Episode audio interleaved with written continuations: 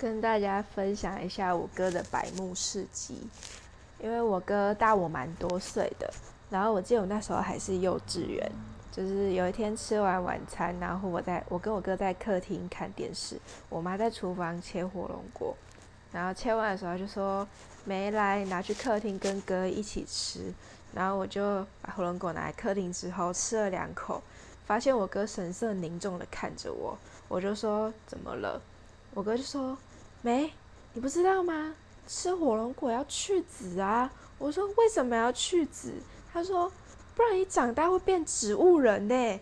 我说靠！我那时候听到超紧张，我马上跑去厨房跟我妈说：“妈，帮我去籽，我不想要变成植物人。”然后干，我妈笑得快不行，真的是有够没有良心的母子党。